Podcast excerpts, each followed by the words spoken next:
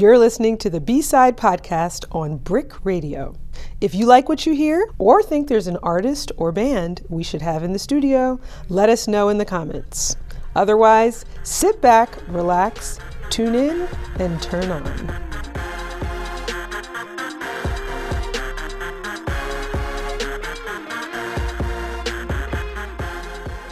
featuring the passion project of Austria born musician, composer, and all around hip hop head, Stefan Kondert, whose name puts the SK in SK Invitational. Today's episode is all about inspiration and collaboration, fusing a funky array of diverging musical influences from drum and bass and dancehall to straight up jazz. SK is all set to unleash their big band's new big sound on another big night at B Side. I am your host, Queen GodIs, and it is about that time to catch the vibe. So let's get it, let's get it, let's go.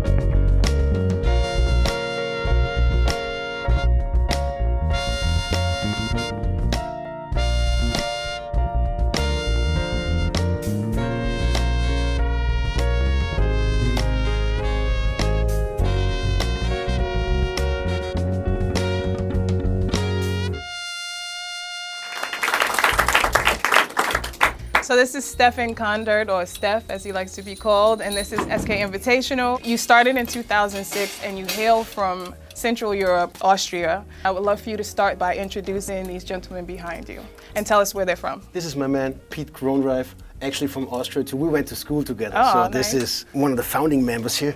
We got we got Andrew Gutauskas, New York, I guess, right? Lee Hogans, the one and only. Atlanta, Atlanta. right? See, I don't know all that. Andrew, Long Island, right? Andrew Gould on saxophone, I know that. Wisconsin, Ben Hoffman.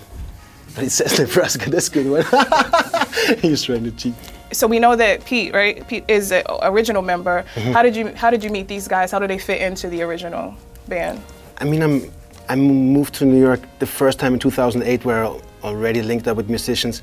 Most of the connects right here is from the last last two years. Last two years, Yeah, okay. Different. So are you cheating a little bit? Is like you know what happens to the rest of the original members of S? Are they No, at no, no. home looking at their you know going to I'm watch waiting, this? I'm waiting for cheap flights again. Yeah. So I keep my Europeans in Europe. Okay. Except Pete is chilling in New York, so we got him here. And Okay. So we got a little cats. necessary segregation Yeah. happening just for reasons of budget. What are the pluses and the minuses of working Mm. with a sound that does require depend on so many instrumentalists?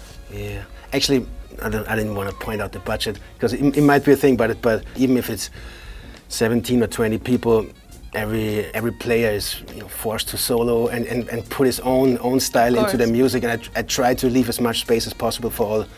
All the, everybody to have all the cats, not only the beautiful features, also Yeah. the other cats. But what are the what are the pros and the cons of doing this particular setup? I guess you should rehearse more, Mm-hmm. you know, if you always switch musicians, right?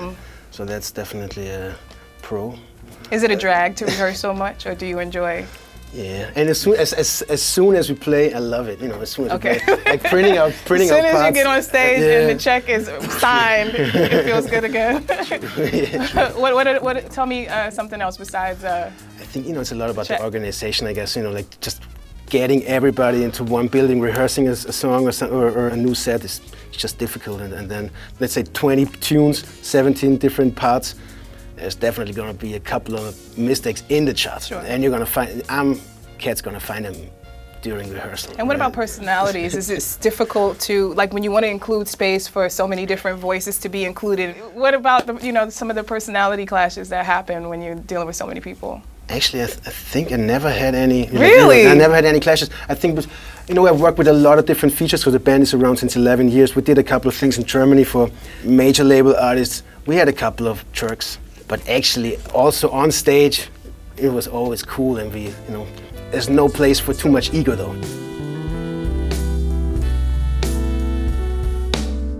Sketching words in the canvas of your mental. It's pure expression, we ain't worried about credentials. My life is music for real, I feel blessed for it. So hard to stay on path, always think forward. These timeless designs are intricate, written down, feelings from deep inside, genuine. Diversity shown in each poem, fresh aesthetics expanding the methods on how we've grown. Creation keep my soul in harmony, delivered to the listener, make them feel like an honoree.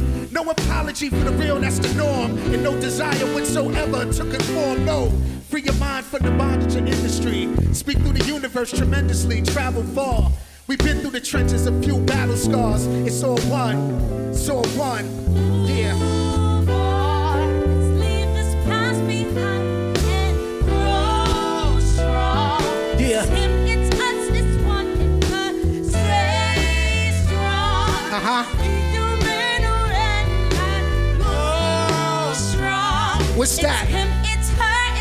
All one. Yup, yeah, it's all one. It's all one. We paint pictures. Let's talk about, let's break it down, how this happens. What was the first instrument you played, and how did you go from that first instrument to all of this? Okay, little. We're gonna start flute, harmonica, right? Yeah. Okay. Tim- Really? The AK Yeah, I did it. I was I was Wow. choosing between drums and harmonica. Said, No question, man. Get get harmonicas. No, it's way doper. That was my first thought. Yeah, okay, shout out out that to got that. to piano, played that for a while, and started bass playing in between. And I think I think as a bass player, uh, um, I feel like you know always being called as a sideman. I really had the urge to do something, and I started arranging. Okay. And that's when I, I, I studied in New Jersey at William Paterson University, Rich, Rich DeRosa, Cecil Bridgewater, and and Margaret Miller, like all those. So you actually cats. started writing music is like you started to do you write the music? Yeah, Is- yeah, yeah, yeah, Okay, write, great. you know, and so then when did it would- become a fusion of uh, or inspired by dancehall and jazz and hip hop and all of this funky stuff? Like when did it evolve to that? My first uh, House of Pain record I got with maybe 11 years or something like that. 11 years ago? No, no, when I was 11. Oh, when you were 11? Yeah, Okay, so so- cool. Let's start there. House of Pain, well, you were inspired 11 years old Mm-hmm. by hip hop. And then, so those influences started to come sneak into the music. Yeah. Then we fast forward. So John is in the South, born in the South Bronx, and then you've kind of been to so many different places with your hip hop career. And then tell me quickly, Baritone and Jay Hoard, where you both are from. Brooklyn, New York. Brooklyn, yes. Columbus, Ohio. And Columbus, Ohio. Good. So we start spreading out. You come to New York. When did you see them? And then what clicked and said, I need to connect with them in this way? I mean, I was e- I was listening to, to John's music before. First time we talked was actually at, at the, I was fast, right? I was you know came to the concert, stoked, sat down with you And said yes. at Blue Note, New York. Okay, cool. It don't always happen like that in New York, but shout out when it does. and then um, we had we want to go into the next song, but really quickly, just tell us how we started to incorporate uh, the beautiful vocals of Baritone and Jay Hoard into this sound. Baritone, the first. I mean, we, know each other since think it was a few years, a few years ago, five years something. Yeah. At an open mic. Yeah, open Okay. mics, true jamming it out. That's, Yes. I guess that's where I meet a lot of people. And Yes. you know, Baritone was so cool, like inviting me for my first church gig too, and I forget this one. Yeah, His first church gig. Yeah, oh, yeah, so which sweet. is Want to dope. pinch your cheeks.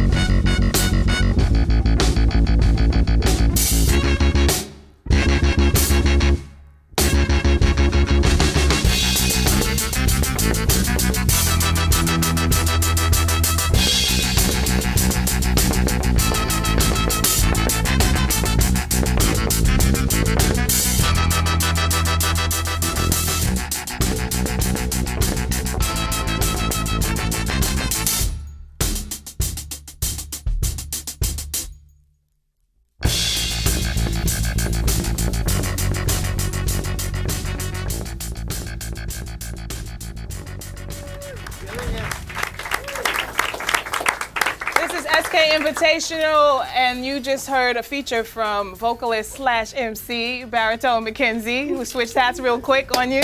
Um, this we just heard back to back two songs, "We Don't Stop" and "Breakfast Politics." Speaking of politics, when you got on stage for the first time with the big band, playing fusions of hip hop and soul and all the things that you do, how did the Austrian audience respond? as soon as we step into a venue, there's a lot of positive vibes uh, are, are being shared, and, and the audience is always so, so much part of the whole thing that I think that SK Invitational concerts really affect people. I mean, John and Jonathan were, were they were killing it over there, but people didn't really know, you know, how big band and, and how fluid and like alive, and that's why I'm also. It's important for me that, that, that people are gonna hear some saxophone solos in between, or trumpet solos, or some drum parts, because they're gonna, you know, they wanna feel the improvisation and the, the rhythm part, and it should be uniting a lot of people. I, I hate, you know, I hate separation. Definitely happening in every city or Yeah. every, everywhere, I guess. On the Golden Crown, you do have uh, collaborators such as John Robinson, Jay Hoard, who are here, but then you also have MOP, Sadat X, Ed OG of Ed OG and the Bulldogs, correct? Yeah. And And I think know. a few others.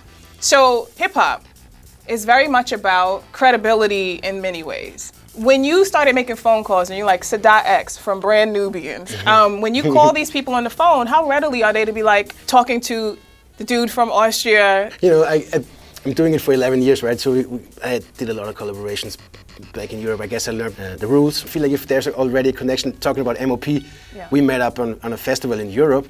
They joined us on stage. I didn't ask them, like, 'cause they were, because we played, we played Ante Up, you know, one of those, one of their hits. yeah, Ante-Up, and hip hop anthem. yep, they loved it. They jumped up. No, it's really exciting for, for hip hop to be uh, merged with big band. Right, yeah. There, there's something that European audiences have a remarkable way of showing the most authentic interest and support for American music. They love it. they love it, especially contemporary urban Mm-hmm. pop music. It's tricky. Sometimes it looks like gentrification in the music scene, but sometimes it looks like really what's possible in the world. How do you keep authenticity in your process?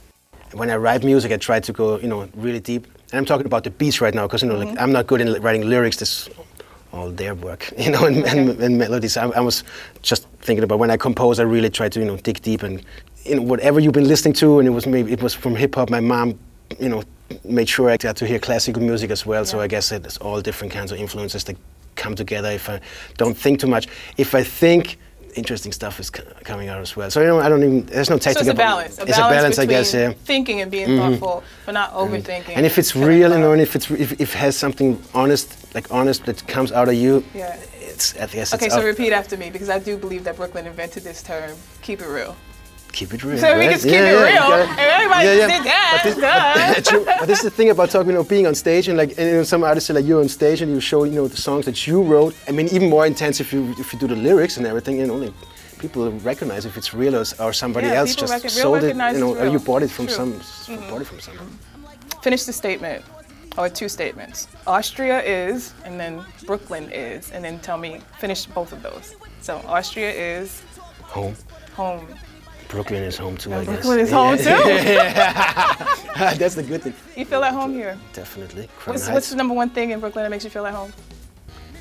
I like my rooftop and my own apartment. Let me tell you something. if you got a rooftop in Brooklyn and it's not by accident, I'm glad you feel at home.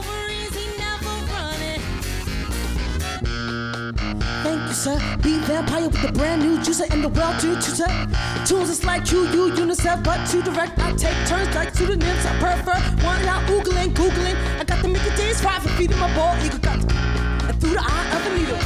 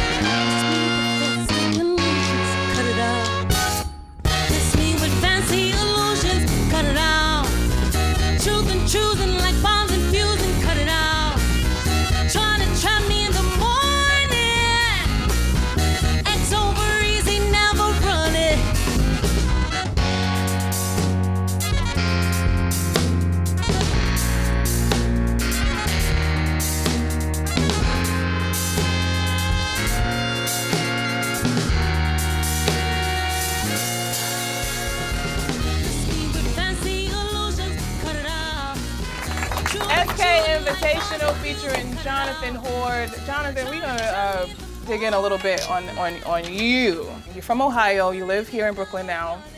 You're the epitome of the journey of what being a musician is, how like you can have a Grammy, which you do have, for his contribution to a song by Chance the Rapper, who is also phenomenal. I'm so sad that he wasn't born in Brooklyn. um, and still, all of us, you know, figure out how we're gonna pay that rent and what we're gonna eat for that day and how we're gonna get on the train or all this stuff. I walked to And- and- yeah, he walked here today. You've achieved this and you are obviously talented. And then you still gotta fight and struggle and figure out what's next. Um, tell us really quickly, uh, how do you balance that? How do you find balance with that? And, and making a living as an artist, jumping around from open mic to open mic. What is this like for you? Two things, real quick. Yeah. Me and Baritone wrote on that. No, so Baritone Baritone and I, we went to the Grammys together. Oh. We didn't travel together, but we were there together. So like the, I don't know. I want to get too emotional real quick, so I'll make it really quick. Um, getting here, you know, you, you go to the drums, you pray that somebody lets you sing. You know, you pray that it's not too late. You pray that someone's in the audience that has a gig for you that they can see you on. And I, I came here after like a few years after school in Boston. And so, so I waited, and I, I felt like that was a way of me honing in on what I wanted. And I traveled to New York on and off. And so by the time I got here, I made some connections from the jams that I'd gone to. So when I moved here, it was not so much easier, but it was easier than just getting here and like trying to catch the F train, not know where I'm going. And so that's one thing. Uh, as far as like, you know, now, I think for me, to clarify, we don't have a trophy. We lost the award for the trophy. When you hear Best Blank Song, that's the Songwriters Award. You have Best Blank Performance, that's the Performers Award. So he won For the for the yeah. We won, we lost the Hotline Bling. Drake wasn't even there. um, we we have two certificates, and you still have to like apply for those certificates. You still have to pay for those certi- certificates. Wow. Yeah, girl, you got to pay for the trophy too. Oh, Whole inside story. Whole nother Hey. story. But um, Okay. being at this place now, when I'm, I'm wrapping up the residency on Tuesdays, and like what I gave, I wanted to make sure that the residency was focused on giving back to people. Yes, it's called the Tuesday Night Mass. Yeah, so on Tuesday Mass, and I just wanted to make sure I gave back to people, cause like that's what I find is the biggest thing here. You know, Yeah. like I was but able as to go. musicians who are jumping and, and playing and contributing, to hear you say the goal is to give back to people, which is beautiful, and I think that that resonates with kind Mm-hmm. of what we're hearing you say here. How do you make sure you have something to give?